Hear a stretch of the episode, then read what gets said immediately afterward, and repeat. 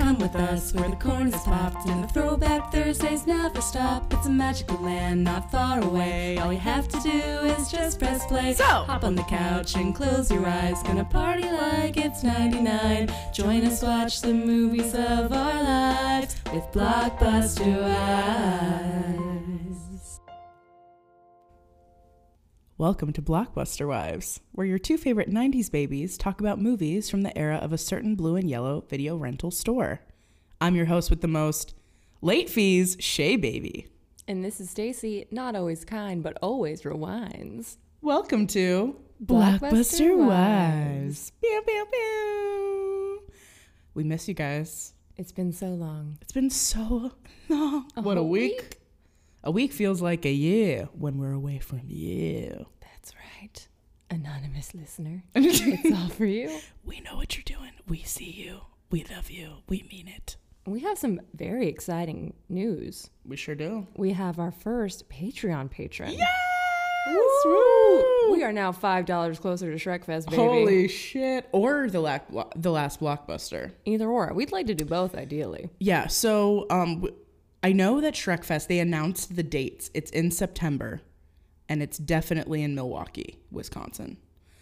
So we could potentially make that happen if uh, you know, like mm, twenty more of you or so decide, you know, Or a single person pledging, oh, I don't know, 10, 20, 30,000 thousand dollars. we know you're out there. We know you could do it. You know you could do it. Just you know, give her on up. Give us some of the sweetness. daddy. What'd you say? to be our podcast sugar daddy. Yeah, our podcast daddy, please, for the love of God. It's for art. It is for art, it's for experience, it's for the future, it's for the children, okay? They need to see that dreams do come true. And that's why we want to thank Cody for being our first Patreon donor. If you donate to us, you will get a shout out, of course. Yeah, Cody, you're the best. We love you. We always have. We always will. And uh, meet us at Shrek Fest, brah. Yeah, everyone's invited. Yeah, you're all definitely invited. We'd love to meet all of you. Um, so, yeah, that's all we had to say about that. Yeah, now that we got our business out of the way, how have you been lately? What's new? Oh, not much. You know, I'm about to go on a cute little camping trip this weekend with our other soulmate, Becca. And I'm super stoked. We're going to Flaming Gorge, which is what they used to call me in college. Wow. Oh, you got to borrow my paddleboard. I was going to, but I'm actually flying. Excuse me? Yeah. Wow. I'm flying, flying, to, to, Salt Lake. It's literally $40. Oh, I love that. Round trip? Yes. Get out of town. Swear. That's why I was like, okay, well, there's no reason for me to drive because that would cost me like th- at least like four times the amount. Oh, 100%. Yeah. What the hell? I know. So I was like, cool, it's cheaper to fly now, literally, than it is to drive somewhere. And it takes an hour and a half. So going. oh, I love that. That's so swaggy. I know. I'm so So excited. happy for you. We wish you could come. I know. I'm having like a wedding palooza coming up. Oh, right. Also trying to buy a house, which is like a million things to do, which I didn't realize. All good problems to have. Honestly, hardcore congrats. I didn't get to tell you when I walked in, but Oh, that's okay. We're under contract, but it's not a done deal. So it is in my heart. let's hold the celebration till we close. True. Well, I still feel celebratory in my soul, but I will hold back until we know for sure. But I feel like intense guilt because housing is such a goddamn crisis right now. Why do you feel guilty? Because everyone should be able to buy a house, and it's ridiculous that it's so hard. Yeah, but well, yeah, but you shouldn't feel guilty. It's not like it's your fault. You didn't do anything wrong. not. You did not do anything wrong, and I'm very, very happy for you and proud of you that you're able to do that. Some people just don't want. Like, I don't want to buy a house. That sounds trash for me. Yeah, Not for me. For you, it's a beautiful For you, journey. it's, it's it's a wonderful time to celebrate. For me, I'm just like, eh. But um, But it is a townhome where we don't have a yard, which uh, sounds great to me because I can be honest with myself at this point in my life. I'm not like a hang out in the backyard kind of person. yeah, I only am if there's like a jacuzzi or a swing set. Exactly. But like just chilling in an unadorned backyard, it's not going to happen. No.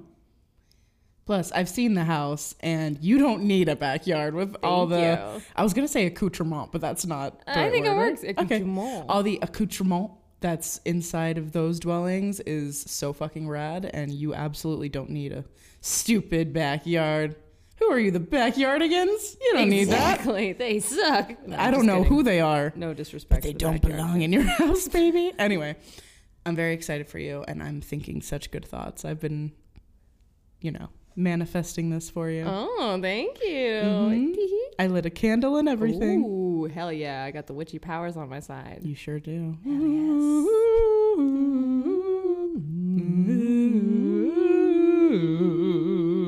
And scene. Perfect. God, we're great. So, what are we watching this week? This week, we have watched The Sandlot, baby. Perhaps one of the most, if not the wait, I just said the same thing twice. The most iconic baseball movie ever. I I truly think so. It absolutely shaped my entire childhood. I think I mentioned this last episode when I was talking about it, but I have watched this movie so many times, like Grinch level amount of times, and we've watched that movie many many times. I've watched it so many times. I used to fall asleep to it every night. Like I just adore it. I'm so excited to talk about it with you. That was gonna be my question because it's like I feel like different movies that we watch a lot of times have different like replay value. Like some movies are good for getting ready in the morning. Some movies are good for going to bed. Yeah. This is a good going to bed movie. This is a great going to bed because it's just. Su- I mean, obviously there are some like chase scenes and things like that that we'll get to, but for the most part, I feel like it's just really calm. The music is absolutely divine, and it's just like such a feel good, comfy, cozy, warm little movie. I love it so much. I can't wait to talk about it more with you. Hell yeah. So do we want to start off with some corporate bullshit and then you give us a summary? Sure. Okay. Sounds like a plan. So Sandlot came out in 1993. Yep. That's only three years into our time period, which by the way is 1990 to 2010. Period. You may ask why? Because that is the era of Blockbuster Video Store. Exactly. all makes We kind of say it at the beginning, but you know, we want to remind y'all that that's what's good. Mm-hmm. So 1993, very early on, very pre 9/11, as I like. Very pre these 9/11. These movies, pre Almost a decade 9/11. pre 9 11. A simpler time, really. Honestly. And that shows in the movie. Uh, it was co-written, directed by David Mickey Evans. Mm-hmm. He's also the narrator, He show is. and he's great at it. This is our longest movie so far, I believe, at 101 minutes. Ooh. Yeah, I think so too. Yeah. Mm-hmm.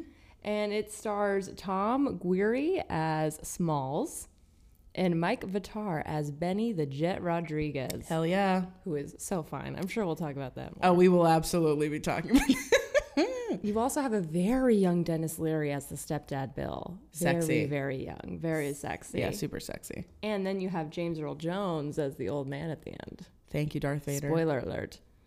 And the budget was $7 million, but it raked in 32 mil. Baby, that's what I'm talking about. That is a profitable ass movie. Yeah, as soon as they got James Earl Jones, they're like, get out of here. Give us more. Give us more, please.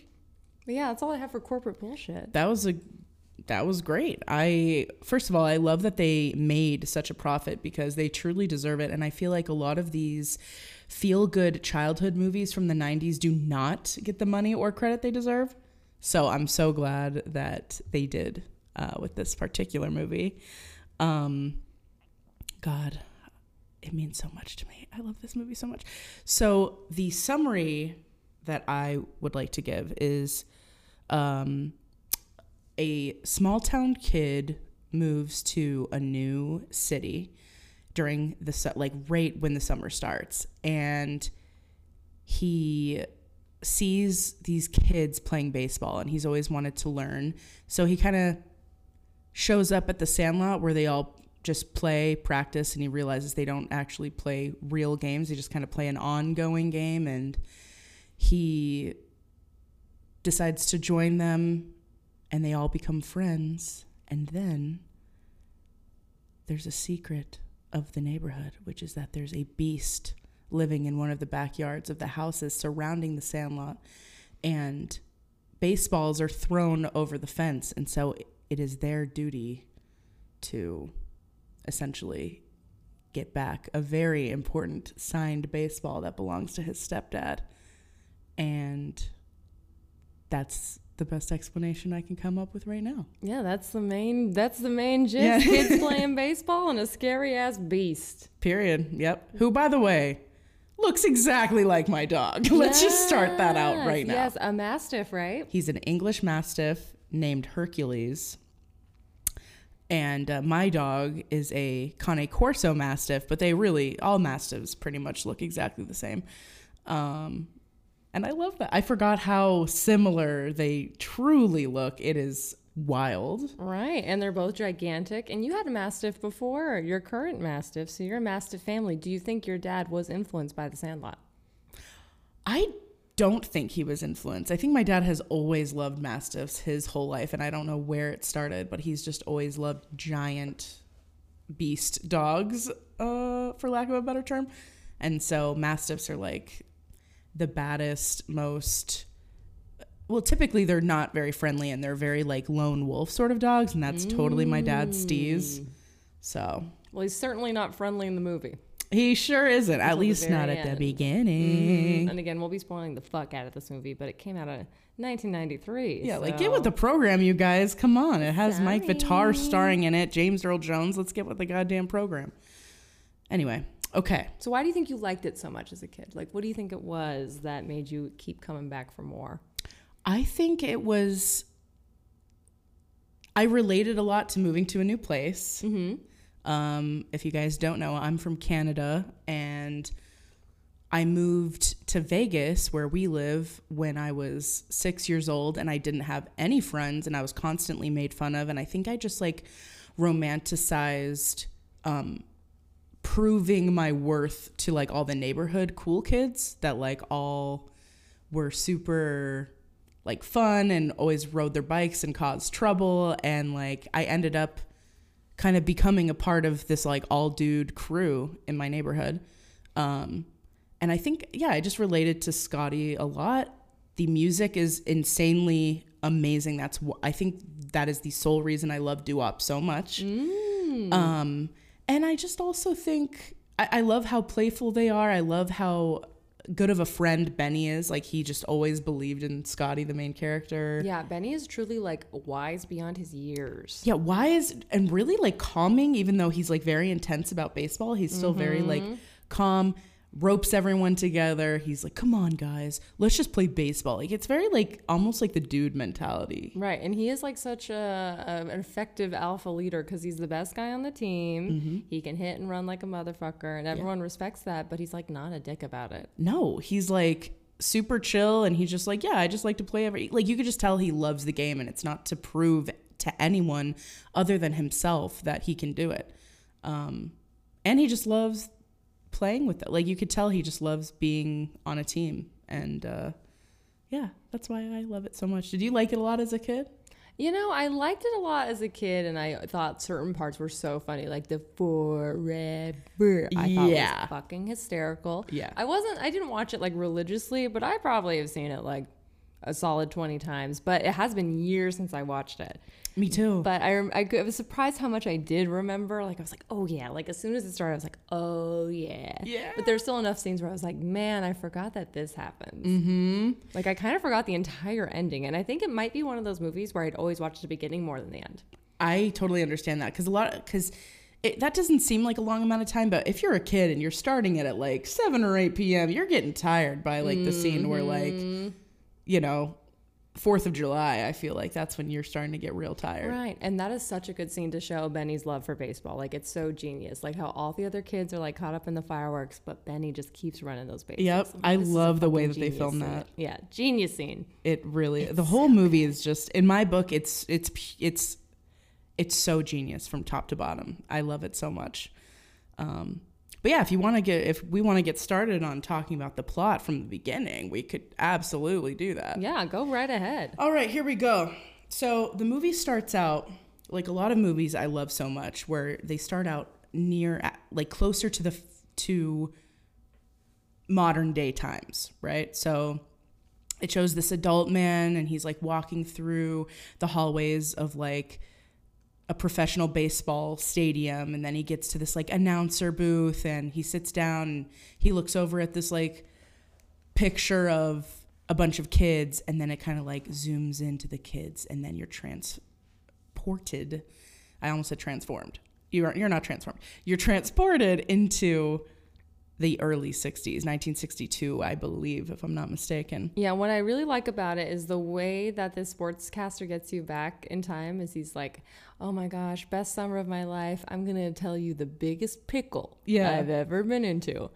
And I literally wrote down LOL white privilege. oh my god yes it's just incredible that this is the the biggest problem he's ever had in his life. as an adult man he's As an saying adult man. that a dog was the biggest pickle when he was like 12 years old It just cracked me up. I was like, "Wow, we're and and the movie is like it's very Fantasyland. It's very Americana. It's Yep. very like picturesque of what I think people wish slash dream slash reminisce what they think America should be. Oh, a hundred percent. Especially at that time, because you know mm-hmm. hella shiesty shit was happening over there. Oh yeah, They're like, it was perfect. It was the best summer of my life.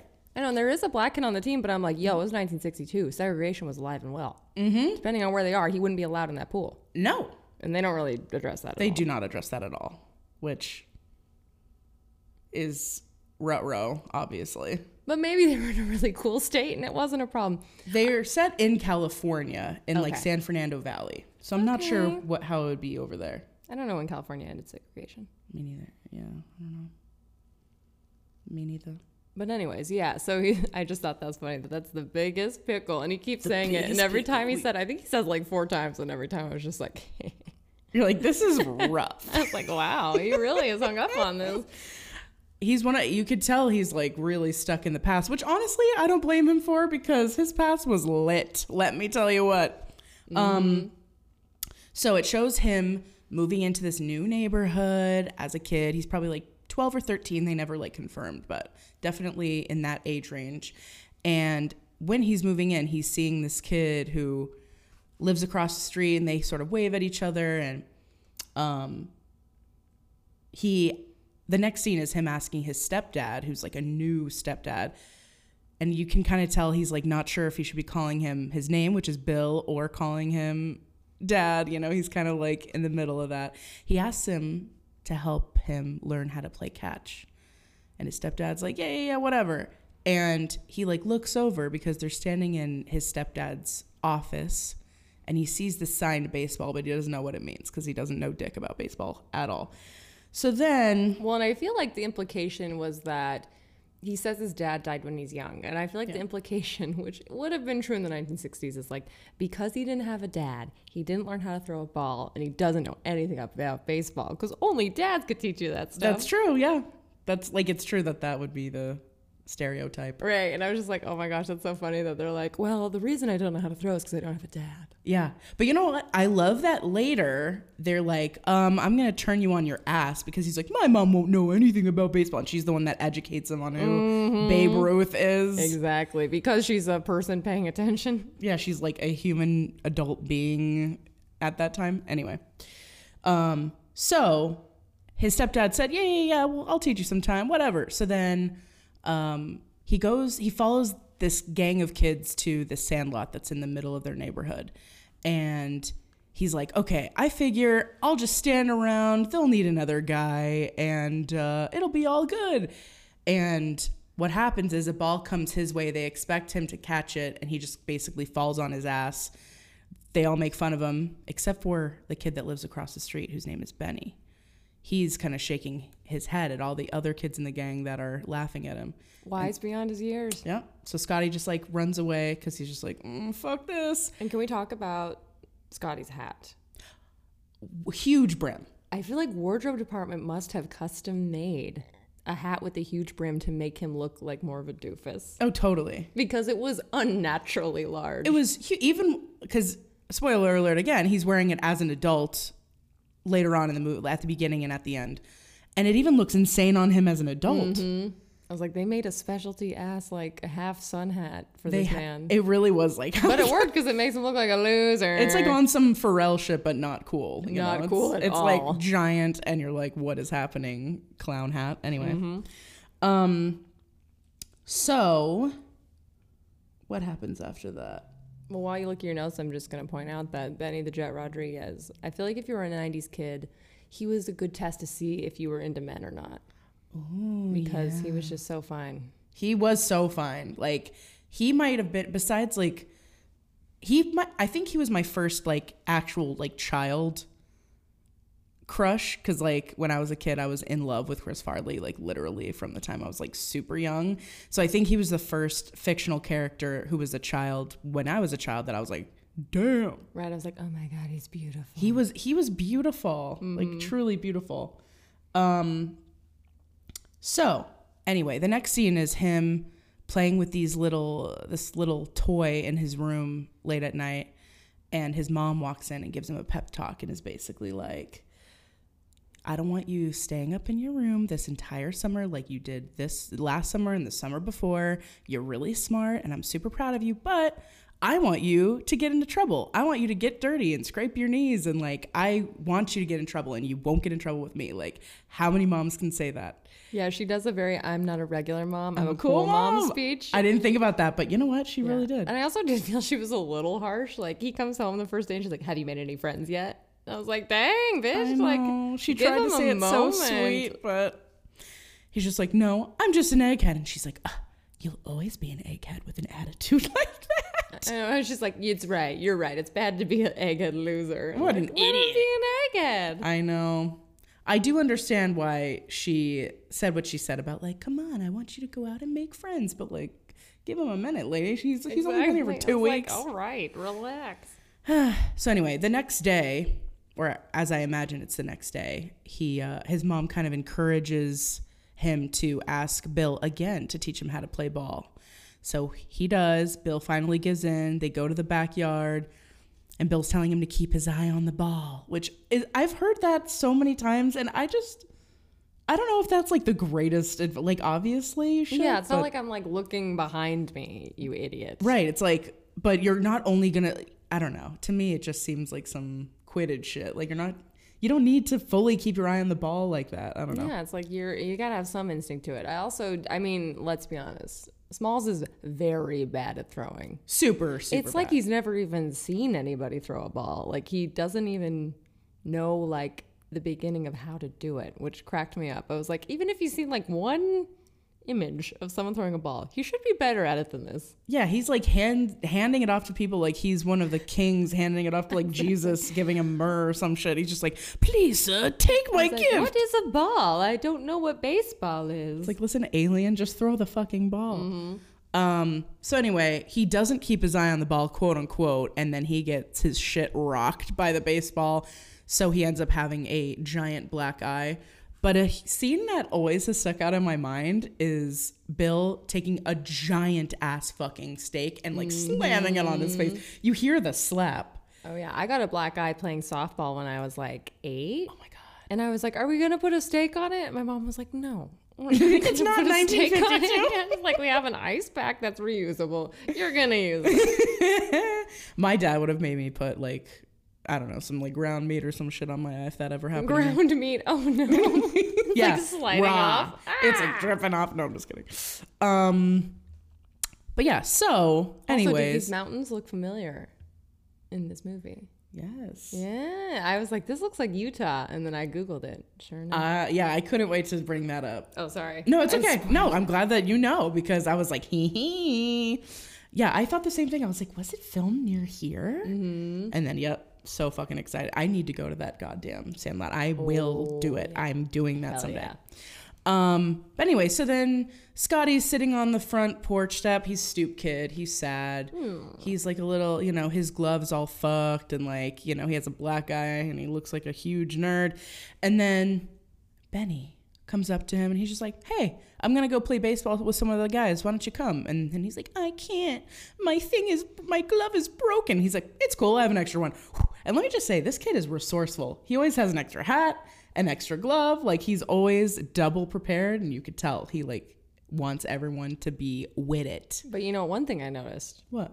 extra glove, extra hat, no extra baseballs ever. That's true. WTF, Benny? Do you think that baseballs were just well? I guess this is the difference. Baseballs get lost real easily. Number one, and they were expensive. Gloves don't get lost as much because you know you're not like constantly throwing it and shit. But like, But they're expensive AF. I know, So are hats. I know. So it's just weird to me that he's like doesn't have 99 cent balls. He only has one ball at a time, but he just walks around with extra gloves and hats just in case. You're right. It's very odd. I feel like this was a plot hole that they didn't realize.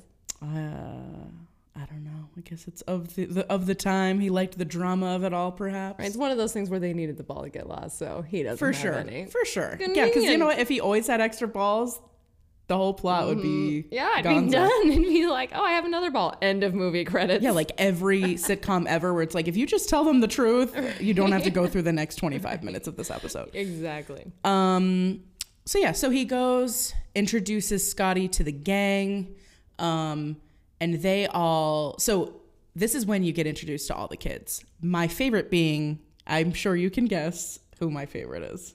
Is it Squints? No, or but the I love- catcher. The Ham. ball kid. Hambino, the great Hambino. The great Hambino. He is so great. He's a comic genius. You know what's funny about that? He got cast last. It was like last minute. It was the most They were like, "Cool, so you have to get on a plane tonight Wow, to and go he to does Salt Lake City." everything in the film. Like I was, he like he's the one setting up the traps. He's he, like he's always the one doing it. It's Yeah, great. he and he yeah he just puts in a lot of legwork. He cares a lot. He's very protective.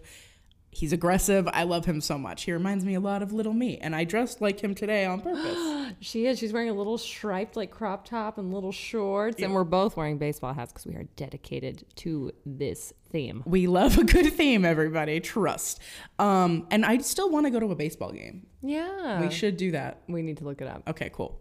Um, when the month is over, maybe we'll go. Oh yeah. Um, okay, so this is when he gets introduced to the gang, and as he's walking up, Ham is doing an impression of Babe Ruth, right? All the guys guess it, whatever.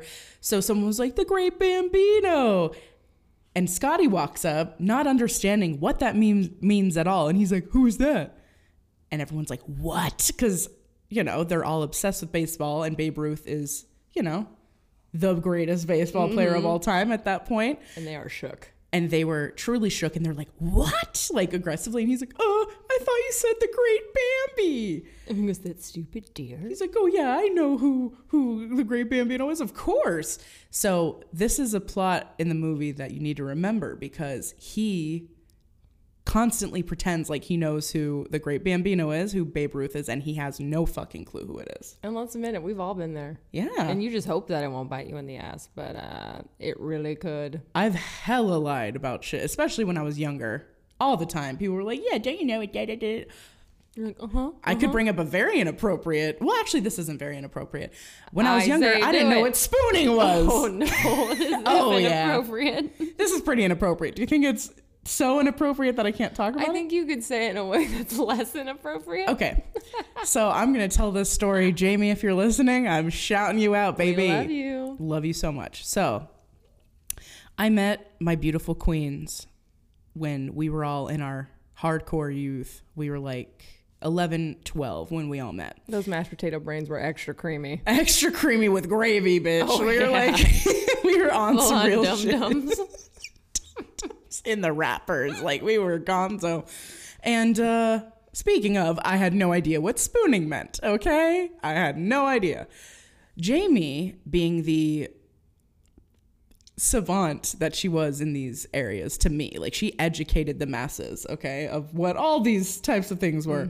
So someone one day was like, I want to spoon you. And I was like, hee hee hee, totally. And I like went up to Jamie and I was like, um, this guy said that he wanted to spoon me. And she's like, that's disgusting. And I was like, why? What does it mean? And she told, maybe you should say this part because I think you can. She said that spooning involved putting a piece of uh, cutlery into a woman. We'll just leave it at that. and other things happen afterwards that make it even more questionable. Um, so I was horrified, obviously, um, being a like, I little. can't believe I Catholic girl. agreed to do that. I know. I'm like, oh no. So then I want to say it was, and so like I believed this up in. So this was probably in sixth grade when this Sixth piece of my grade. education came to be, and then in eighth grade. Some other guy was, I don't know why spooning was part of the conversation when we're that young. It's kind of cute, actually. It's cute, but it's also like, why were you know what? Not gonna question it. So this other guy was like, I love to spoon, and I was like, that's fucking gross. And I was so mad. And Jamie was like cracking up in the background, and I was like, Been betrayed. It clicked. it clicked that she was a liar. Just Because fuck your with brain got two years older and more developed, and you're like, wait a second. were like, Does this make any sense? No. and uh, so that was the story there. And then just to continue the story, to set it off, Jamie lived with me for a while. Like we lived together for a while. And every morning she would wake up early and she would hide a spoon underneath my pillow.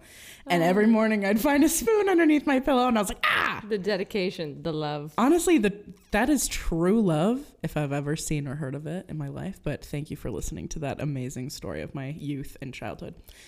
Um, why did I bring that up again?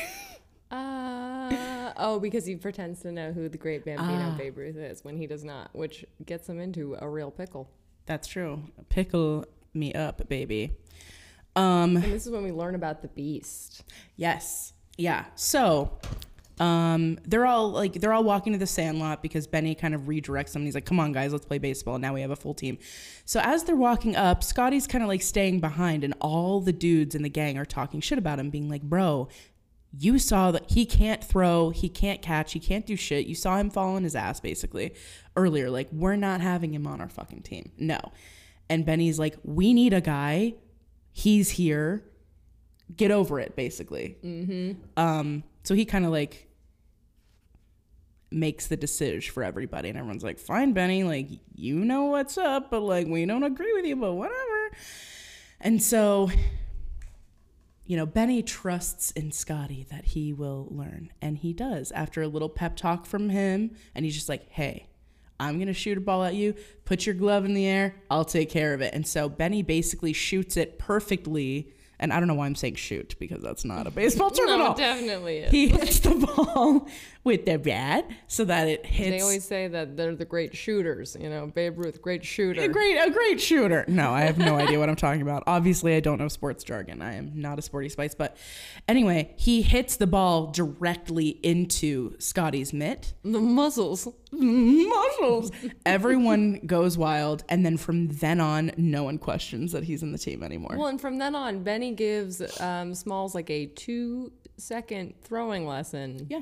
And then all of a sudden he's like, oh, and then he throws like a fucking champ. Yep. Period. He's just like, hey, have you ever been on a paper route? Just do that. Let it go. And right. And he's like, and you raise your arm and you do this. And he's like, whoa. And it shows that like no one has really like tried to put it in terms that he would get before. Everyone's like, just keep your eye on the ball. Like, it showed that Benny had patience and he cared enough to show him, which is so sweet. And I just love his character so much. Okay, so from then on, he earns respect from the gang. And uh, after that, Ham hits a full home run. He hits the ball out of the park, okay? And it goes over this fence.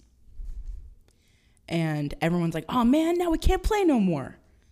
And Scott's like, Jesus, I'll go get it. Chill. So he like mm-hmm. runs up and he's like, you know, climbing the fence like any kid would do, being like, What what is wrong with y'all? Let's just climb the fence and get the ball. And then you hear like the Jaws theme song playing, and all these kids are running at him full speed, being like, No, don't go over there. and he's like, What? Get off me. So they like grab him and throw him to the ground. They're like, What are you doing? And he's like, I, what? I'm getting the ball. And they're like, you can't get the ball. That's suicide. And so he learns that there is a quote unquote beast in the backyard. He wants to know more. And so they're like, camp out, which means that they're all going to sleep in their little tree house. Which is like fucking nice. And it also happens to overlook the beast's yard. And it also, fun fact, behind the scenes fact, it was a real tree, but it didn't naturally grow there. They like replanted this tree. they saw this dude in Salt Lake City cutting this full tree down, and they're like, "Uh, can we have that?" And he's like, please. And they put it and cemented it into this giant hole, and then they built the tree house. They also built the fences. They built um, the whole backyard and house of Mr. Myrtle. Oh, wow. Everything in there was man built because it was just like a dirt lot Oh, before. cool. So They they, did a great completely constructed it. Nice. Crazy, huh? I love that piece of set work. I do too. I'm like, I need to visit this place so bad. I know what street it's on and everything. I figured it out. And when I say figured it out, I mean I Googled it. Anyways, Hell yeah. hell yes. The So- only research that matters. um, so this is one of my favorite scenes in cinema, period. Hell yeah. They're all first of all, it's like a dream. They're in they're sleeping in a treehouse in the summer. They all have their own sleeping bags. This treehouse is so fucking dope and it's like at night and they're making s'mores, which is also just like one of the greatest pieces of cinema. Another ever. thing that Scotty Smalls doesn't know what it is. I know He's, he's, like, like, is this "What's kid living under a rock?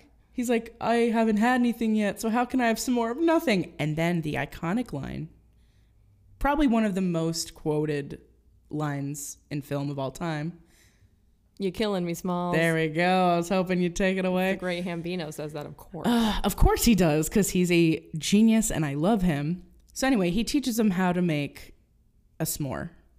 And then they scarf, as Ham puts it. So they taste it's his first time having a fucking s'more at like 12 or 13 years old. so it's Incredible. glorious.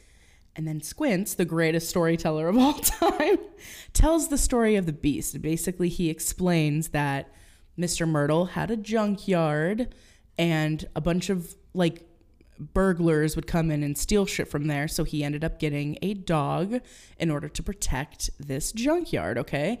But what what they showed made me laugh so hard, and I forgot how silly it is It's so silly and fun. because they're like, "Oh, just a regular dog," and he like goes into this like trailer thing, I guess. But he just like throws him giant slabs of meat that literally look like they're from like the, Flintstones. Flintstones. Yeah, Mhm.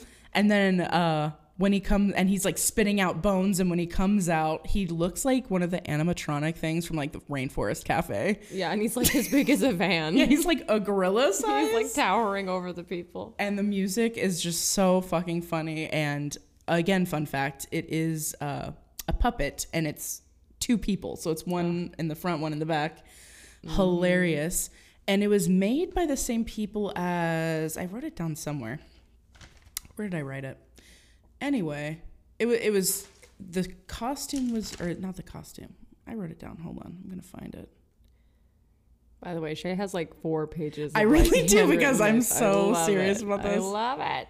okay i can't remember i can't i can't remember where i wrote it down Jim 'cause I- Henson. Is he involved? E- no, I don't know. I don't know where it's We'll at. Anyway, it. we'll It'll get to a it. Fun little surprise. Yeah, but point is, it's someone who is like very famous for making these types of puppets. Like, created this, which is just beautiful. And um, anyway, so he's basically like, so the beast stays under that lean to, dreaming of the day where he can be basically unchained and then kill people again because uh, a police officer came once he realized that. Well, this is all part of the story.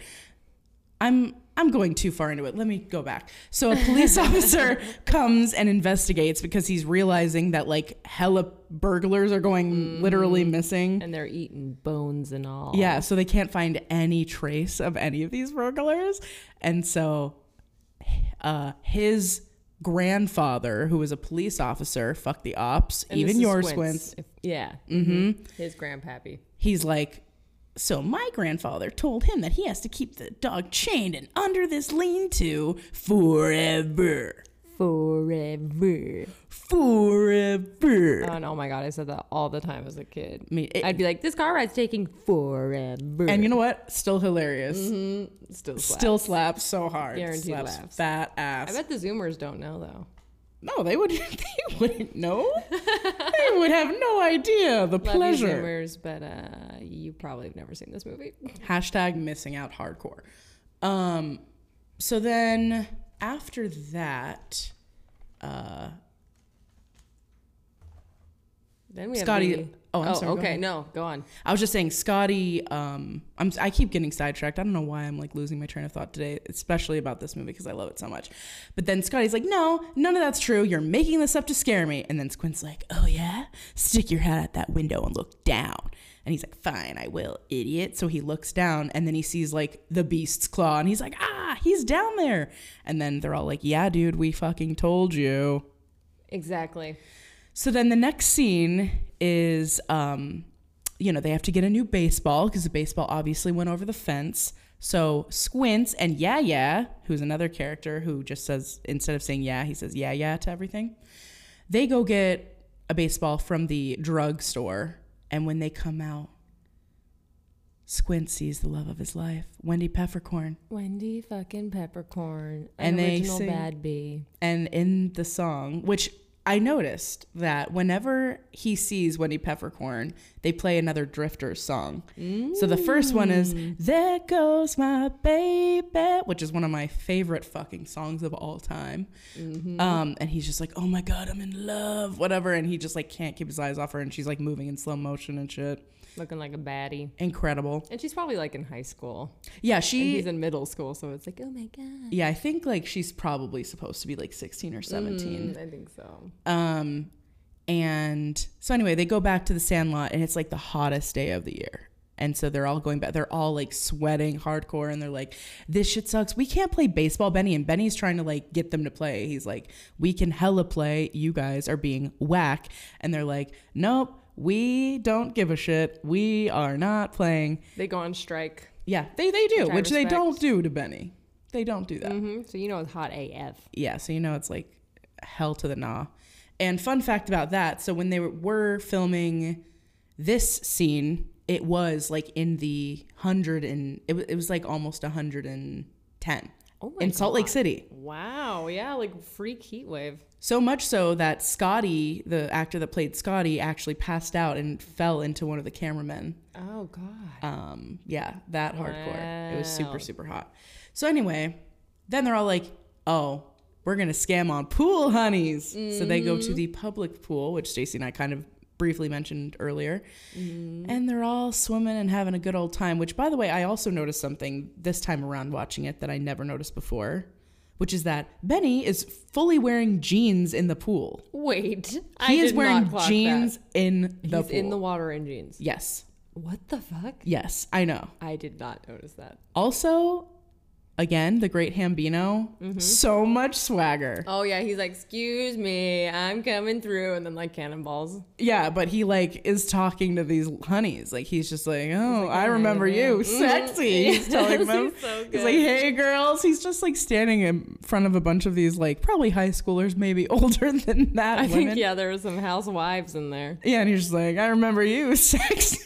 He's, just so oh, cute. He's me. I swear to God, I relate to him so much. It's unreal. Love him very much. But anyway, so he does a cannonball, and they're all just swimming, doing their thing. Now, another fun fact about this scene when they filmed this, even though it came right after the super hot scene of them being at the sandlot, it was right around 50 degrees when they were shooting this scene. Okay, and you can totally see Squints shivering a lot, which I thought was like just him trying to be like, I'm kind of nerdy. Yeah. But it, that's funny that it was just like legitimately cold. No, that's funny that you mentioned that because my whole life I thought that because when I get nervous, my teeth start chattering. It doesn't matter if it's hot or cold, and so I mm. always just thought that that was why his teeth were chattering because I always mm-hmm. noticed that my whole life mm-hmm. until I read that and I was like, oh my god, Yeah, when they probably were just like, just keep it, it works. yeah, it looks mm-hmm. you know natural. Um, so basically, he's like staring at Wendy Peppercorn, who is the lifeguard at this pool. And um, another fun fact this was based on the director's childhood, and Wendy Peppercorn in their life was named Bunny. Bunny, Which is such so an old cute. school name. No one's named Bunny anymore. I know. It is a pretty cute name. I like it.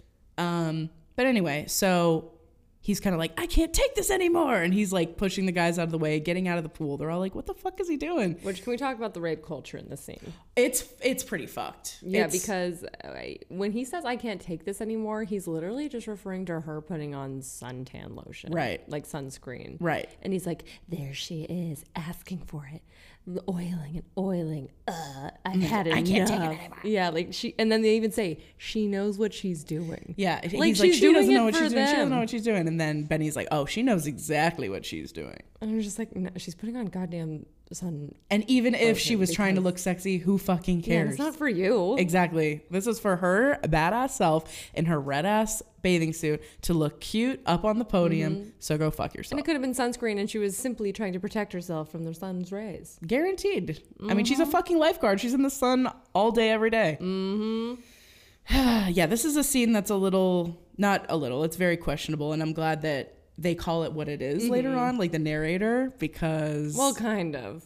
They're like, it was vile, but he was the man, and we all respected That's him true. He does say And it's like, cool. which one is it? Okay. but at least he says like it was vile and fucking dirty and low, basically.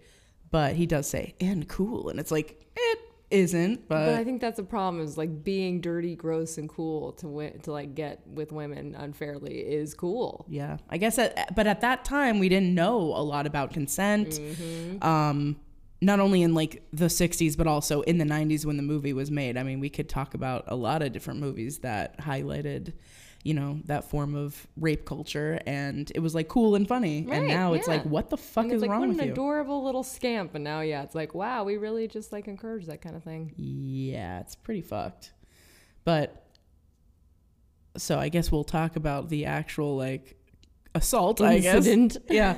Um, so what happens is he's like walking towards the deep end and everyone's like, what the fuck is he doing? And then someone's like, um, I don't know what he's doing, but he's walking to the deep end and he cannot swim, y'all.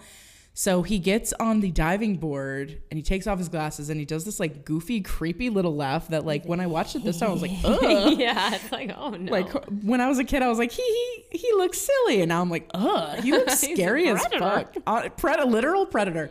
So he jumps in the water, and all the kids are like, oh no! So they're like swimming really fast and getting out of the pool so that they can like try to save him because they know he's not going to be able to swim. He does not know how, and um. So Wendy clocks it right away because she's a fucking lifeguard bad bitch, and so she like takes off her, she like throws off her whistle and throws off this and that, and she dives right in and she grabs him and she brings him out, and um, she starts performing CPR on him because he was literally fucking drowning, and he's just like laying there. she's laying good there. at her job. Yeah, and he's like laying there like lifeless, you know, and she's like trying to like save this child's life. Mm-hmm.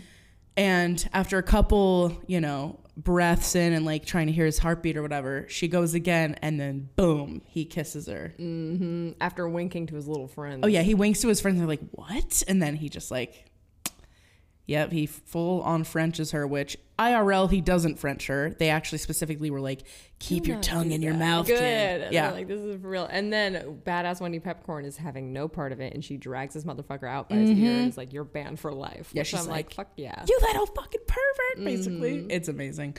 Um, and yeah, so they're banned for life, forever. All none of them can go back.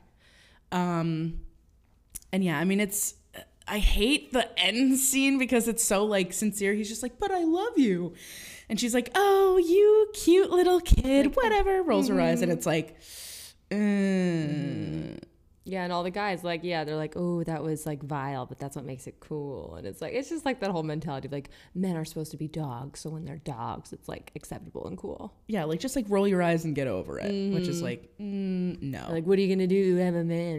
It's You're like, okay. I have urges, I have needs. It's Everybody has urges. It ain't just men, all right. Yeah, and I don't Keep give a in your fuck about yours, kid. um, so yeah, that's pretty fucked, but you know, I guess they had like a quote unquote cute moment at the end, whatever, whatever.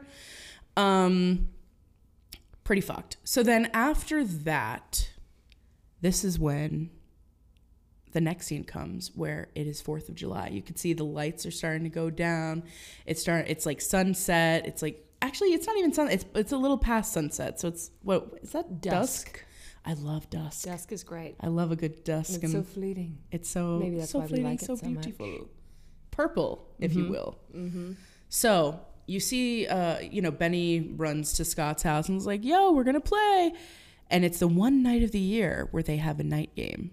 Stacy and I talked about it earlier. Now, I also need to say, I'm gonna talk about music a lot in this movie. The best rendition of all time of America the Beautiful is playing now. I'm not Absolutely. I'm not uh, patriotic at all, but I will fucking scream sing the song until the cows come home. I did literally this 4th of July. It was the only patriotic thing I did. I love the song. It's by Ray Charles. It is fucking Gorgina.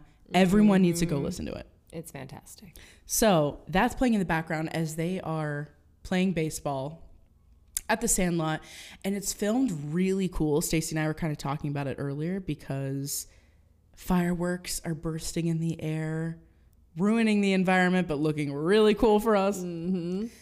and those are the lights that they need to play baseball. And it's and like this town is dummy rich because these fireworks are like popping. Hell yeah. Well, it's California, baby. Mm-hmm. You already know. And so they're just playing underneath the lights. And like I was reading somewhere as well that like the reason why it was such an important game for them during the year, especially why Benny was like so gung ho about it, is because it was like the only time he felt like he was playing in a stadium, which is Oh, so that's cute. cute. I'm like, oh my god, that makes so much sense. I didn't, I mm-hmm. never thought about it before. Sweet, sweet Benny. And that also makes sense why all the kids are like staring up the fireworks, being like, whoa. And Benny's like, I'm fucking focused right now. I'm to still play ball, baby. All right. Hell yeah. I'm to swag on these hoes. So he does. And it's just like a really beautiful scene of like, you know, it really shows the kids like wonder and how they're like fully like uh, curious, like children still. And Benny's like super like laser beam focused on the game. Um, and then the next scene is one of my again favorite scenes in cinema of all fucking time, and I think you know which one I'm oh talking yeah, about. the dope ass carnival scene.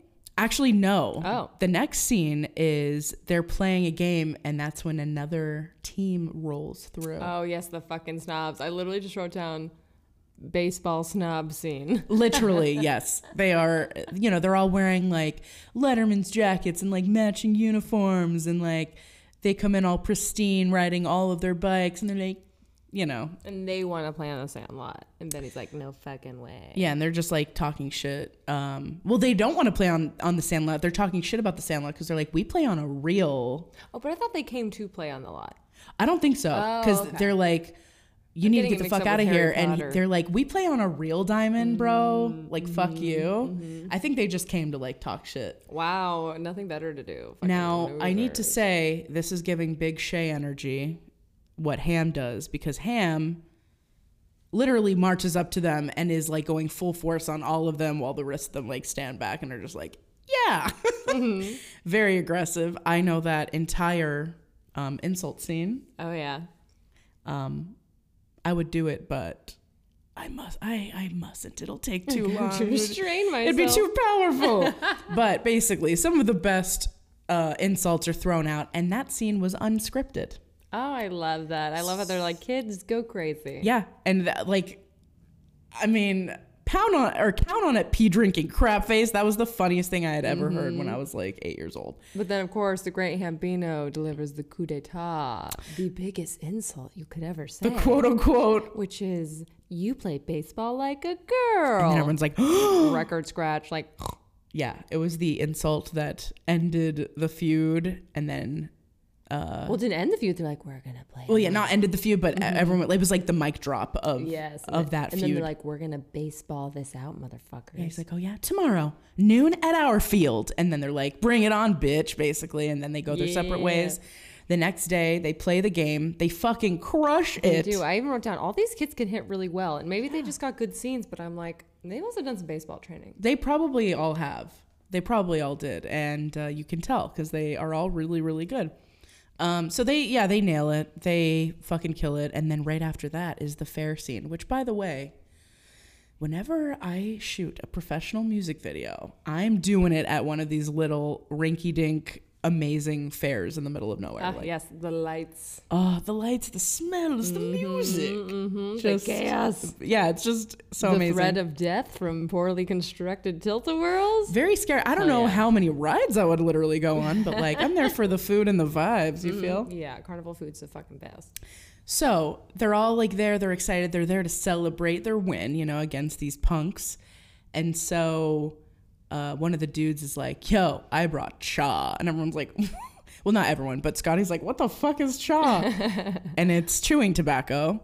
Um, and they're all like, oh, all the pros do it. We have to have it. And so they're all taking some of this chewing tobacco and then they decide to immediately like jump on like the worst ride you could possibly go on. Mm, The vomit comet. Have you ever tried chewing tobacco? No, I haven't. Me neither. No desire. I do not either. It seems like it's disgusting. Based on this movie, though, it kind of looks like yummy shredded beef jerky. Yeah, so they actually mixed, um, I believe it was licorice and beef jerky Mm, uh, yummy, for yummy, the yummy. for their version of it, and some of them really did get sick because it Sounds like a horrible combo. yeah, they had to not only have that in their mouth, but they also made them really ride the rides. So, um, and if you've ever seen the movie, uh, you know that this is a horribly disgusting scene. So gross. It is so vile because there is throw up everywhere, and it they do not hold back. It is absolutely everywhere. It's disgusting. So if that's something that you do not like, I would skip that whole fair scene for real. Mm-hmm. Um, also, the music again, tequila. Tequila, which always reminds me of Pee Wee's Big Adventure. Of when course. he's dancing in the biker bar. Oh, yeah, And they like love him for his dance moves. Ugh. You know, I only watched that for the first time like during the pandemic. Really? Yeah. It is so funny. That was the movie I watched like every day. Yeah, I don't blame you. When when I watched that, I was like, because you and my other best friend Robbie, like that's one of your favorites. And I, as soon as I was watching, I was like, I totally get why they love it. Yeah, it's so, cool. silly and cute. I don't know if that's on our list, is it? Oh, I'm adding it right now. Yeah, please- Audience, have no fear. I think it's on there, but I'll double Yeah, check. add it because I, I would love to talk about it, and maybe we could get Robbie on because it's one of his Ooh, faves a too. good idea. Um, but yeah, so anyway, they all get sick and they all end up leaving literally with throw up stained everything, and they like horrified the masses because they throw up like on people. It's just really gross. So I would skip it if you are sensitive to that sort of thing. Um, and I, I literally wrote throw up everywhere and then in parentheses gross. Oh, another moment of just like, wow, this guy's living the dream life. He introduces the carnival of a scene by saying, That night we did the stupidest thing any of us have ever done. He's so dramatic. and it was like chewing tobacco. I was like, okay, Boy Scout, I know, relax. he's not only a Boy Scout, but he's dramatic as fuck. Like, chill, bruh. What is the stupidest thing you've ever done? The like, biggest really? pickle. It's a You're a, dog. grown man. Yeah, like- Wow. You live need to live, homeboy. Exactly. but again, this is like very saccharine Americana. That's true. He's like doing a drugs uh, Very- violated uh, my flag and my country, and it was uh, stupid. thinking it was the biggest pickle I've ever been in. Shut up. And just Fucking nerd. smack him across the face. just kidding. I don't condone violence. we love that you can play baseball, but fucking suck it, nerd. Anyways. so the next scene, they're based like Scotty's basically hungover, which I, I can imagine as a kid you'd probably feel that way. Like like you know when you smoke too much hookah and the next day you're like, Yeah. ugh. Yeah. Probably like that. Exactly. Just too much tobacco. Yeah, just too much uh, something going on in your bod that it's not used to. So uh, the next scene is Bill, his stepdad, is going out of town. His mom's driving him to the airport. Um, and Bill's like, listen, be a good boy. Take care of the house. You're the man of the house while I'm gone. And Scotty's like, we'll do, hee hee. And it just was a moment that meant a lot to him because it, it to him, it showed him that Bill trusts him and he thinks of him highly enough to say that to him. At that point, I think in history, especially, that's like, that was a big thing to say to a Big deal. Big deal. Yeah. So after that, he just goes play goes and plays baseball with the guys, and um, Benny hits a baseball so hard that he busts the fucking baseball like completely. He gutted it basically, which does not happen. Um, and so they took it as an omen, and they're like, "What does this mean?" And then Benny, all he's focused on is, "Now we can't play anymore." He's like, who cares about the omen? We can't play ball. Yeah, he's like, this fucking blows and it's my fault. Um, and so Scotty's like, you guys chill. I have a ball. Don't worry about it. And he's thinking, oh, I've seen a ball in Bill's little like office room thing. I'll just grab that. Like, how important can that possibly be? Even though it's literally like on a pedestal. Yeah, He's like, I think it's fine. I think he knows that it's important, but he doesn't understand like the absolute weight and like life changing hippity hoo blah blah that goes into mm-hmm. what it mean what that is. So he grabs the ball. They're playing with it, and uh, Scotty for the first time knocks it over the fence to the beast's backyard. So everyone is kind of like, "Oh, that sucks," but yo, that's fucking dope. Like you did it. Like look at you. Even Benny is like, "Oh my god, way to play, dog! Like that's fucking amazing." And Scott's like, "Oh no," because he knows that it's his stepdad's ball. And he's like, uh, what have I done? Yeah. So they're just like, come on. Like, it's not a big deal. You feel guilty because we can't play anymore, and that's fine. We'll just go get another ball. It's cool. And then he's like, You don't understand. That's not my ball. And they're like, What do you mean? So he explains that it's his stepdad's ball and he jacked it from his office while he was out of town and it was signed and he doesn't know who it is, but it's some lady. What's her name? I don't know, Ruth, baby Ruth. And they're like, Babe Ruth. They freak out naturally. Um, and they're like, okay, so we have to fucking get this back because here's what's up. And they explain exactly who Babe Ruth is. And he's just like, Jesus Christ. And Benny Because says, I don't feel so good. yeah, Benny's like, this is worth literally more than your whole life. And that's like Benny, who's super nice. Right, and he's like, I have to be honest with you because you're my friend. You're gonna die. And He's like, you're gonna get murdered in cold blood when your stepdad gets home. So they hatch a plan. They're like, we need to get this back. So Also, I do want to point out that this moment happens a full 57 minutes into the film. yeah, the climax It is an extremely late time to develop a major plot point. That's so true. I never thought about that, but that is so true. Yeah, it happens very late. they really wanted to like showcase the friendship. Right. It's like the first half is like more of like a poem about friendship, and then an hour, and they're like, "All right, here's what's going on." Here's the real tea, y'all. right, right. That's a great point.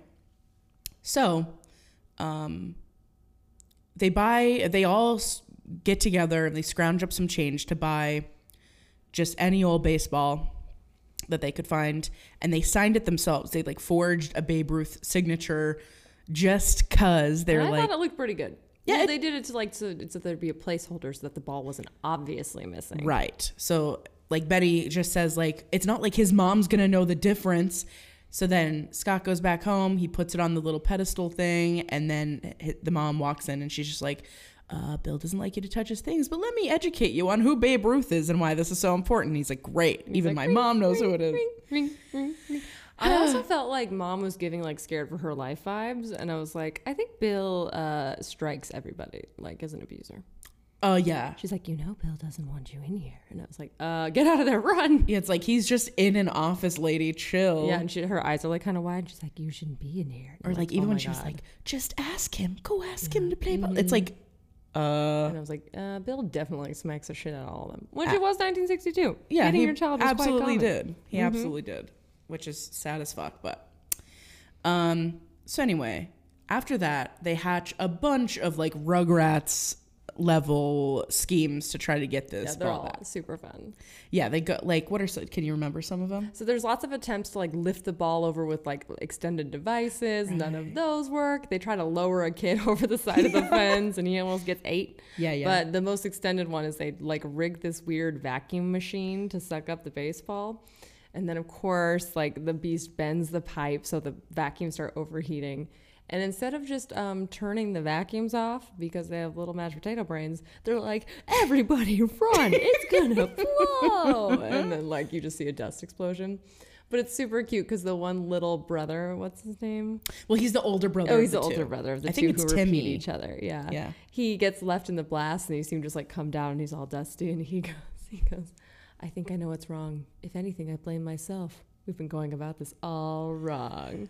And so then they then they try their like final trick, which was what was it again? What's like the last thing they try? The last thing they tried was um they used all of his like little metal toy pieces to make like a um what was it? Oh yeah, like a robot. Yeah, like a rover robot thing.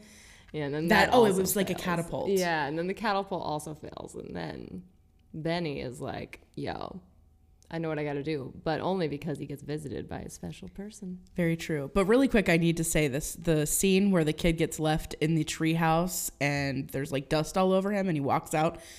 When I was rewatching it again as an adult, because I haven't watched it too many times as a grown up, um, I remembered that when I was a kid, I did not understand that scene or like who that kid was. So I thought it was like a wise ghost child. Oh my god! and so like when I'm watching it as an adult, I'm like, it's so obvious that it was like Timmy or whatever. But like I was cracking up last Mm-hmm. Night, so so, I was like, I literally thought it was a ghost? Oh my god, that's so Speaking funny. of- Speaking of ghosts, yes, Casper, this is where. Benny gets his big idea. Um, so Benny has a dream that Babe Ruth comes and visits him in his bedroom, and he gives him like a giant pep talk that's like, "Bro, every it's like on some Eminem shit." Mm-hmm. He's like, "Everybody gets one chance. You have a chance to do something great." And then, like you know, he drops the fire line, which is there's heroes and there's legends. Heroes get remembered, but legends never die. Follow your heart, kid, and you'll never go wrong.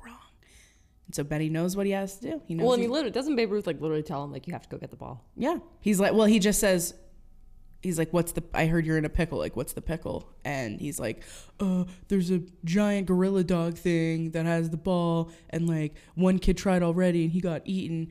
And then Babe Ruth is literally like, okay, well, hop over the fence and get it. And then he's just like so Yeah, cavalier. and I think he's like, oh, is that true? And, like he's like, that's not fucking true. He's like, you know that's not true. Yeah, That seems like horseshit. Just do it. And by the way, Babe Ruth has like this very neat old footage effect that they use. It's a very cool piece of film. Yeah, I don't think I've ever seen that in another movie. Yeah, it's very neat. in the same way. It was really, really cool. Um, and so when he wakes up, he knows what he has to do. So he brings everybody to the sandlot. He shows off his amazing new PF flyers, which honestly, chef's kiss. Such a good fucking shoe. Yeah, I didn't know it was real, so I asked Brent. I was like, "Are PF flyers a real thing?" He's like, "Oh yeah, like they were a big deal in baseball." They were a big deal in baseball. They brought them back for a short time when this movie got brought out. They stopped making them for a while and then they brought them back again. Oh, and I think they're just back now, if I'm not mistaken. Nice. Um, so everyone's begging him not to do this, but he's like, I have to do this, you guys. So he jumps over the fence, he lands, and he's, you know, in this like big backyard, kind of semi like junkyard situation. And Totally vulnerable. he sees the chain that would be attached to the beast, but he doesn't see him yet. He just knows that he's there and he sees the ball and it's like a little bit far away and then it's like a western standoff. And the beast starts like slowly walking out of his little lean-to. And they're literally at like a standoff. Like they're standing on either side of the backyard and the baseball's in the middle and they're just like staring at each other. And all of a sudden this music starts up as Benny's like kind of revving up his engine quote unquote which is you know him just like pressing his shoe down. And then he runs and the beast runs and he grabs the ball and runs and jumps over the fence. The beast breaks off his chain and the fence is so high that Benny's like yay! Like they're all celebrating thinking mm-hmm. okay there's no fucking way. And then they look. The beast is jumping over the fence baby I feel like this scene really captured like childhood whimsy and imagination where things really did seem so much bigger and scarier when you're a kid. And then you look back. Like, for example, I'll never forget, I mm-hmm. used to think that Smash, or Smash, Splash Mountain was like the size of a skyscraper. it is pretty massive But when I was a kid, I was like, it's like a 70 story building. totally And then I went back as an adult and I was like, oh, that's it? it's not that crazy. I was like, that is significantly smaller than I thought. Or Tournament of the Kings here in Vegas. It's like this medieval show. When I was a kid, it was like football stadium size. went on for miles. And then I went back as an adult and I was like, this is very small. I totally Love it, know what you but mean. it's so small. I felt that way about the Meadows Mall. Oh yeah, and you're like, I was like, not big at all. this is the big. I will never understand the layout of this. I don't know how anyone remembers where any of the stores are. And then when I go back as an adult, I'm like, oh, it's like the smallest shit ever. Yeah, so it's like it's totally like cute how they they like give reality to these kids' fantasies and like the dog is huge and then it's like mm-hmm. chasing him around. Mm-hmm. Which the dog is big, but he's not a fucking like He's gorilla. the size of a bus. Right, exactly. so the dog starts chasing him, and Benny's running, and he's running all over town. He's jumping on tables. He is running through movie theaters, breaking screens. Like he is just running all over town, trying to just take what's his, which is the ball. Well, not his, but you know what I'm saying.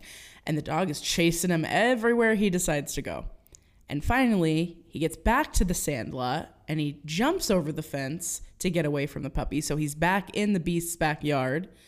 And as he's doing that, um, the dog, uh, you know, the beast jumps over the fence as well. And the fence breaks and lands on the dog. And you're like, And he's in a lot of pain. and he's not moving, and it's like, oh no. So it's like, it's almost like it's a slight moment of relief for a split second, but then you realize, wait, the dog is like really in pain and he's like crying and it's really mm-hmm. sad. and Scotty Smalls, like everyone else is just kind of looking like, what do we do? And Scotty's like, you gotta help me, like he's in pain. And so they all lift the fence off the dog, and the dog is like, we're best friends now, basically. Yeah, the dog just sits there and stares at him, and everyone's like freaking out, like, oh no, what's he gonna do? And then he just licks his face to thank him, which is so sweet. It's so sweet. And uh, then the dog just, he's like, come follow me. You know, he kind of like nudges them to be like, come follow me. So he goes around the corner and he's digging up a hole. And what he's digging up is like every baseball that's ever landed in the Goddamn backyard. jackpot. Yep. So he's just kind of like, here's my thank you, which is so cute. Yeah, and what's so funny is like during all these scenes of trying to get uh, the ball back, I was like, this homeowner is very checked out. Like, how does he not realize anything that's happened?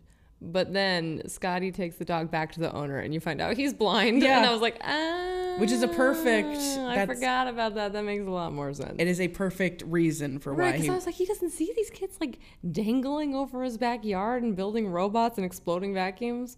Right. And he even mentioned, he's just like, oh, that's what all that racket is. You know, he's like, Right, Jesus. I was like, okay, that's all right, Sandlot, one step ahead. Yeah. So as Stacy mentions, like they knock on his door to be like, "Hey, we're returning your dog," uh, and they're like pointing towards the fact that like mm, he's been chasing us around, hee hee.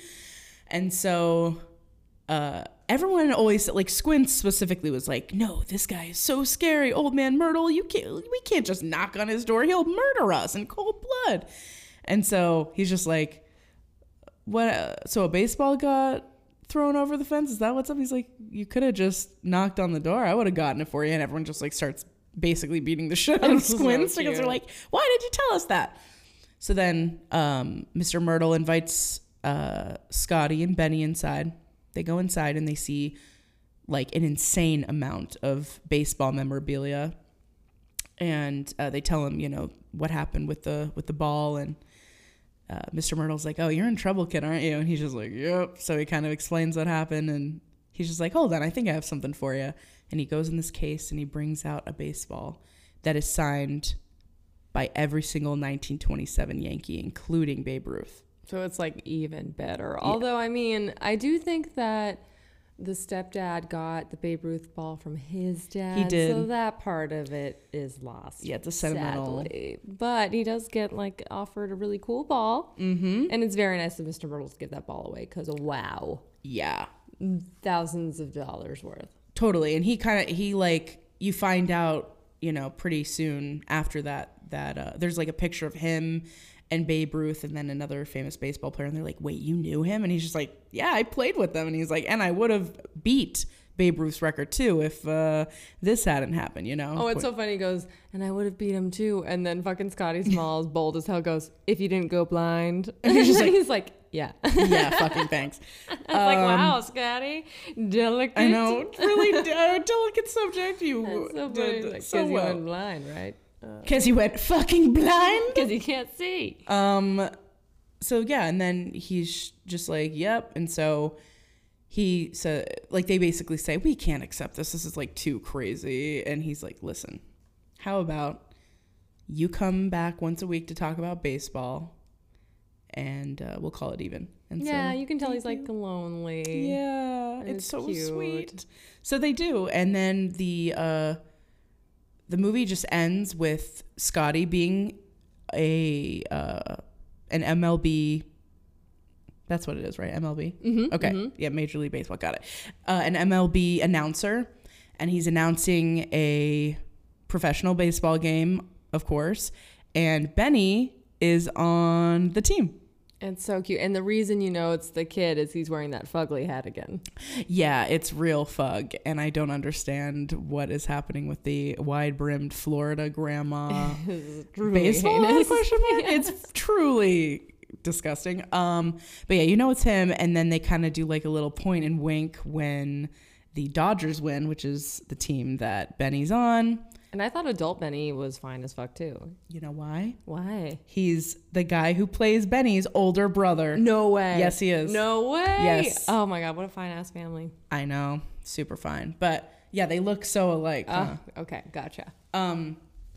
So anyway, and that's how the movie ends, and it's just so sweet. It's very cute. No after credits scene, right? no, but I do love. I forgot to mention actually that before that scene, or is it before or after? I think it's after actually. Well, I don't know.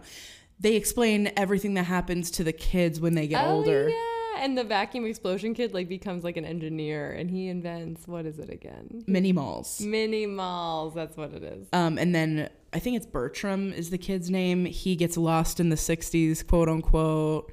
Um, yeah, Yeah-Yeah s- is like a professional bungee jumper, and the reason why he got that idea is because of them roping him up and you know lowering him down in the backyard to get the baseball from the beast. And Squint marries Wendy Peppercorn, and they have nine kids. And they own the drugstore. Vince, I think it's Vince's mm-hmm. Drug Mart or whatever. Which, by the way, that exact drugstore was also in a bunch of Halloween movies. Fun fact. Oh, okay. So- it looks like a. I thought maybe it was a set. Mm. I think well, I think so, but like the same exact store set, whatever, is used in a bunch of other movies. And uh, so, I mean, if you want to think about it, Mike Myers and all these uh, Sandlot kids Shared universe. shared universes. Dun, dun, dun. And then the Great Hambino. Remember what he becomes? A professional wrestler, Yes, I love it. and his name is the Great Hambino, and I Mm. love it so fucking much. Um, but you know, I just I adore this movie. I'm so glad I got a chance to watch it again.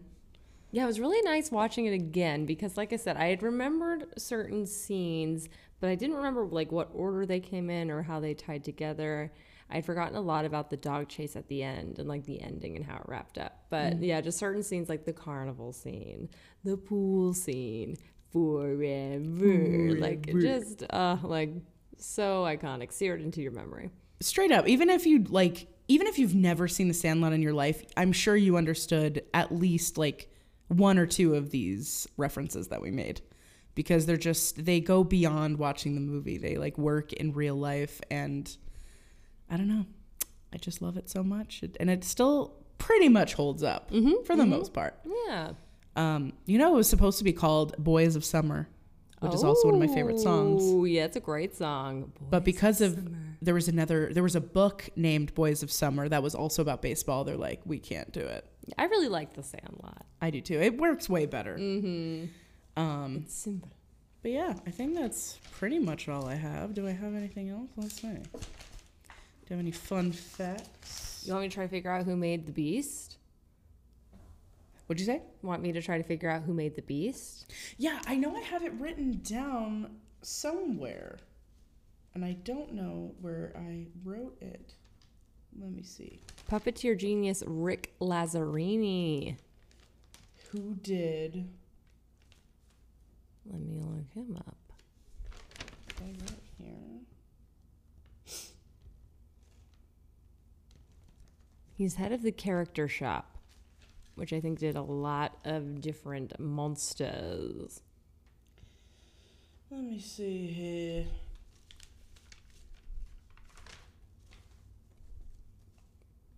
Rick's amazing work has been featured in films such as Pirates of the Car- Caribbean, On Stranger Tides, Snakes on a Plane, Willard, Big Trouble, Mimic, Dude Where's My Car, Casper, Outbreak, The Santa Clause, Hocus Pocus, Ghostbusters, Spaceballs, and many more. Damn. Okay. There was one, another one that Oh, I did just. A- Alien, I think. Wow. Yeah, he's just done a lot of uh monsters. Yeah. Either way, it's an incredible little puppet thing, and it's so damn funny, and I love it so much. Yeah, it's very adorable. Um, thank you for looking that up because I was just You're like, welcome. know I saw this. Where did I see it? Yeah, was that one of the trivia questions? Am I hitting it out of the park? Yeah, baby. I think we actually went over a couple of them already. Um, oh, I love that. So Feels let like me. freebies. okay. Um, where is it? Why am I losing all of my stuff here? okay, here we go. Number one. What year is this movie supposed to be set in? 1962. Yes. Who is the great Bambino? Baby Ruth. Baby Ruthie. Baby Ruthie. when is the one night game of the year? Fourth of July. Who is Squint's one true love? Wendy Peppercorn. How many kids do they have? Nine. Which state does the Sandlot take place in the movie, not like in real life? California. Yay. What insult does Ham use that quiets the crowd? You play baseball like a girl. We've literally done all of these. Yep. Why did the boys get sick at the fair? They were eating chaw.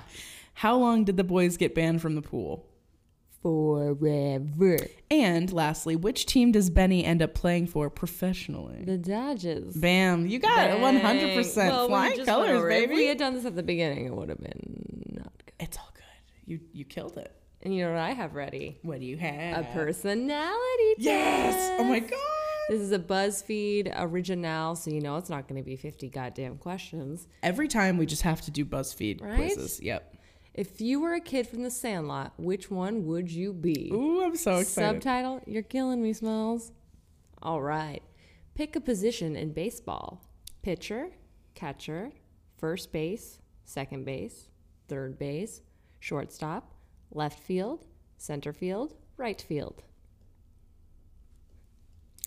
I don't know what any of those mean, but um was catcher in there? No? Catcher's in there. Okay, I'll do it, catcher. babe. Choose a sport other than baseball: basketball, football, softball, volleyball, track and field, wrestling, soccer, swimming, and lacrosse. Swimming. Swimming. Pick something Sandlot related. this is great. S'mores. The Beast. Wendy. Oh, this spells it peppercorn. It is peppercorn. I thought it was peppercorn. Oh, close. No, yeah, it's peppercorn. Okay, Wendy Peppercorn, The Great Bambino, Fourth of July Carnival, The Treehouse, The Heater Pitch, Mr. Mertle, or PF Flyers. Oh my god. So many of these are my favorite things. Um I have to go with the treehouse. Treehouse. Pick a quote from The Sandlot. This kid's a square. Is that your sister out in left field? L7 Weenie. Forever. You're killing me, Smalls. There's heroes and legends. Heroes get remembered, but legends never die. Just stand out there and stick your glove out in the air, and I'll take care of it. And last but not least, you mix your Wheaties with your mama's toe jam. Yeah, that's the that's the one. That's the one. You mix your Wheaties with your mama's toe jam. He bobs for apples in the toilet and he likes it. You play ball like a girl. Okay, I had to do that part at least. Go ahead. Pick an animal dog, cat, giraffe, elephant, penguin, hippo, lion, horse, panda. Hippo. Hippo. Rename Hercules Fluffy, Brutus, Fang, Max, Rocky, Bear, Bambino, Rex, or Hunter. Gotta do Fang. Fang. You are fucking Hamilton Ham Porter. Oh my god. Uh, I wish they had a little description, but they, Oh, they don't, don't? I'll just That's okay. Own. You're fucking cool, and you rock a striped shirt like a motherfucker. Fuck yeah, and I'm wearing a striped crop shirt right now, baby. Okay, Oh yeah. let me do you. Okay. Pick a position in baseball. Shortstop, because that's what I played when I was briefly in a softball league, which I fucking hated. I did not enjoy it. Shorty stop. Shorty stop. Choose a sport other than baseball. Basketball, football, softball, volleyball, track and field, wrestling, soccer, swimming, or lacrosse. Is tennis on there? No. Mm, I know you picked that one. Which one? Swimming. Got it. Okay, cool. We love a good swim. Mm-hmm. Pick something Sandlot related. S'mores, The Beast, Wendy Peppercorn, The Great Bambino, Fourth of July Carnival, The Treehouse, The Heater Pitch, Mr. Mertle, or PF Flyers. I'm gonna go with the beast. Uh, cutie Bugsy. That's my dog's name. Pick a quote from The Sandlot. This kid's a square. Is that your sister out there in left field? They they uh forgot naked. He says naked. L7 weenie forever. You're killing me, Smalls. There's heroes and legends. Heroes get remembered, but legends never die. Just stand out there and stick your glove out in the air. I'll take care of it. Or you mix your Wheaties with your mama's toe jam. I think the first one. This kid's a square. Yeah, that's pretty fucking amazing. um, pick an animal dog, cat, giraffe, elephant, penguin, hippo, lion, horse, or panda. Penguin stood out to me. I love penguins.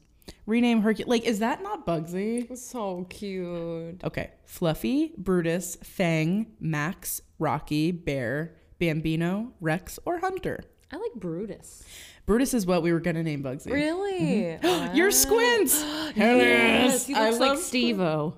Yeah, he does look like Oh Steve-O. God, Michael Squints Pallador. Now he's like fully tat. He's yadded He up. is? hmm this guy. Yeah. Wow. Fully yadded up. Go Squints. Also, I need to state that a lot of these kids were in different episodes of Boy Meets World, and a handful of these kids were also in the Mighty Duck series, including yeah. Benny.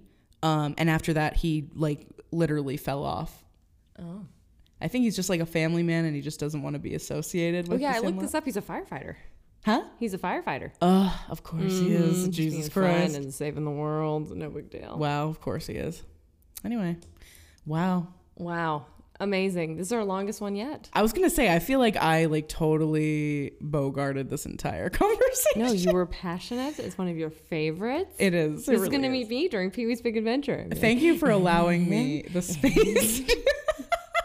Thank you for allowing me to do Oh, of this, course. It's an iconic fucking movie. We had to do it for Baseball Month. We really, really did. It is one of my all-time favorites. It, it was like as soon as I knew that we were doing this podcast, it was one of the first movies that came to my mind. So I'm so glad that it was one of the first, and I hope you guys enjoyed it so much. And quite clearly, you don't need to like baseball to like this movie because No. we both don't really give a fuck. It's mostly like about friendship and getting into shenanigans. Yeah, there's and- actually not a whole lot of baseball. No, like I guess that's the underlying like string that attaches all the different parts of it, but it really is about like friendship and Mm-hmm. um, tenacity, Having fun with your homies. ho- having fun with your homies, and believing in yourself. Hell. What could be better than that? Honestly, we hope that you all believe in yourselves please believe in yourself, believe in your friends, stick up for the little guy, and believe in us and become a patron. believe in us more than you currently do, except for Cody. Five dollars a month worth. Cody, we love you. Mm-hmm. Again, thank you so much for supporting us. All of you though, thank you for listening. for Just you listening and and you know, following us on social media and everything is support enough to be honest. We just love that any of you are listening.